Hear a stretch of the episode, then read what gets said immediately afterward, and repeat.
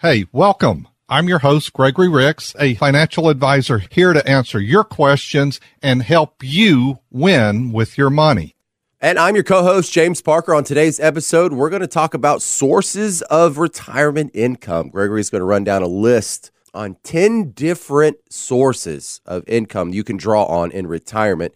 You have a complimentary download waiting for you on a similar topic. Go to gregoryricks.com slash podcast 68. This is episode 68. So it's gregoryricks.com slash podcast 68. Sources of retirement income. We've covered this a little while back, a little bit of update here, but start, you know, talking about your different sources. And for major- most people, they have access to Social Security benefits. There's there's a few out there, and uh, could be impacted or not receive any because of the windfall elimination provision. But most Americans will receive monthly payments from Social Security Administration in retirement. So this is your government pension. Yeah, that's originally how it was set up. We just kind of know it as Social Security benefits. But the longer you wait to sign up between ages 62 and 70, the higher your benefit payments will be. Also, keep in mind how Social Security looks at your benefits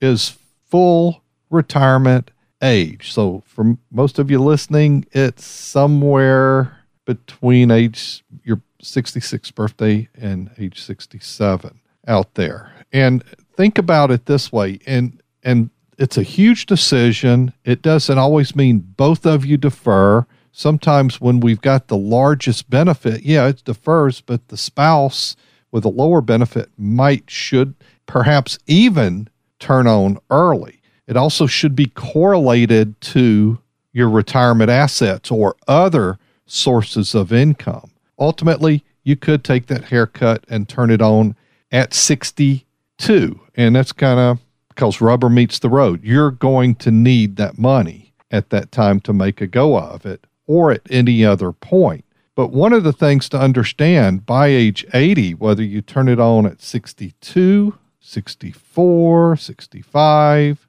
or full retirement age by age 80, and it doesn't matter which one of those, you're going to have received about the same amount of money. Now, how long are you going to live? Remember, two questions I like to ask when are you going to retire?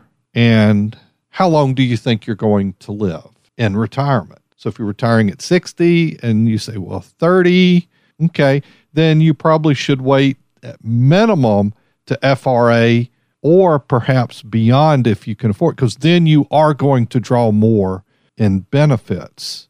So remember, it's a lot to think about. So it has to do with how your health is, which has to do with how long you're going to live. The other another retirement source of income is where I think 70% of the assets we look at are 401ks and IRAs. And for most of those, you're deferring taxes on retirement savings. It's being put away pre tax or tax deductible. You're taking it out and it's going to be taxed as ordinary income. So some of this needs to be thought about in advance, especially when you're working towards that. What can be some tax efficiencies that I can create with that. Because otherwise, it's going to be taxed as ordinary in, income. And everybody, look, I'm going to ask you a question. Raise your hand if you think taxes are going to stay the same or go down.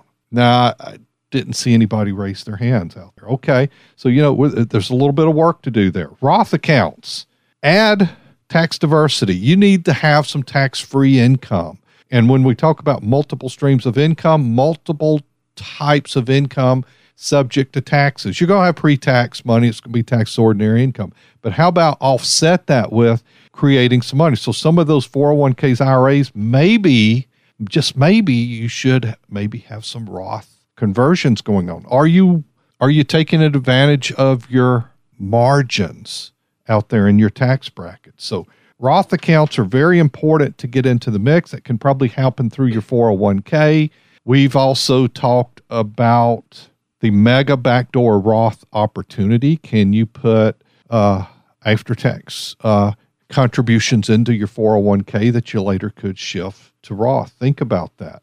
look, we we have less than half, probably less than a quarter percent of the population. It's becoming a small fraction of workers that will get this, and yeah, it's called pensions, private sector pensions. And then you know, once again, don't expect that pension to be your sole thing along with Social Security because a lot of these companies just may not last. But it's cool to build around that if you have that and with a company that looks like it's going to be around a long time. Another source of income is max funding strategy. And it uses part of the IRS code because, you know, life insurance, one of the neat things about life insurance, it pays a tax free death benefit.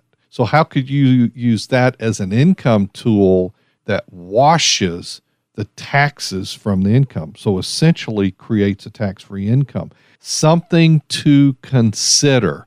Upper income or people that have excess assets accumulated might want to take a look at the opportunities there. Here's something often overlooked is uh, regarding health insurance, health savings accounts, or you know, S eight. I'm sorry, I bungled that. HSA accounts, health savings accounts. And that's where you can put some money away pre tax and can use it to pay tax medical bills and stuff with pre tax money. Great opportunities there to make use of funds like that if you have that opportunity available too. So typically that's tied in with high deductible health and program health insurance programs and those are becoming more prevalent. Regarding stocks and mutual funds, you know, uh, having an investment portfolio is going to create another source of income. But I, and I'm not speaking from a dividend standpoint. I, I like dividend paying stocks, but I also like those things to grow. I don't want something paying me a dividend but goes down in value. So what what good has that done me? I like stocks, but I would prefer to do that through exchange traded funds and also through the indices out there to give you diversification instead of trying to do stock selection. I think bonds should be one of the asset classes. Uh, stocks mutual funds through ETFs are part of the invest 50 50 philosophy. Bonds are as well. We like to hold some cash through savings accounts and CDs as well. Another thing, I, and I wouldn't count on this, but one of the things you could you know, to keep yourself busy is some part time work, side gig to make some extra money.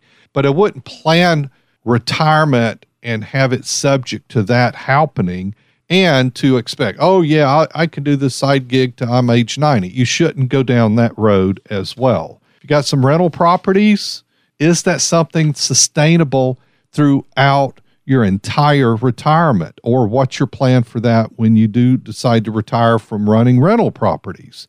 Also and then some people have this neat thing called uh, royal, royalties and mineral rights. I think it's super rare but man those those are nice also. So that's kind of a rundown of sources of retirement income and kind of align those or think about which of those do you have that you can enhance and create tax efficiencies with to secure your financial future. All right, that's going to do it for today's episode. It was just a quickie today, going down a list of sources of retirement income. Want to remind you, you have a complimentary download waiting for you on a similar topic. Go to gregoryricks.com slash podcast 68. gregoryricks.com slash podcast 68. Yeah, if you're needing help on something like investment planning, estate planning, you know, the guided planning system that we do is uh, income planning, just start with a 15 minute conversation. 504 832 9200, gregoryricks.com. A Roth conversion is a taxable event and may have several tax related consequences. Be sure to consult with your qualified tax advisor before making any decisions regarding your IRA. Bond obligations are subject to the financial strength of the bond issuer and its ability to pay. Before investing, consult your financial advisor to understand the risk involved with purchasing bonds. This podcast is intended for informational purposes only. It is not intended to be used as the sole basis for financial decisions, nor should it be construed as advice designed to meet the particular needs of an individual's situation. Gregory Ricks and Associates is not permitted to offer no state statement made during this show shall constitute tax or legal advice. Our firm is not affiliated with or endorsed by the U.S. government or any governmental agency. The information and opinions contained herein, provided by third parties, have been obtained from sources believed to be reliable, but accuracy and completeness cannot be guaranteed by Gregory Ricks and Associates.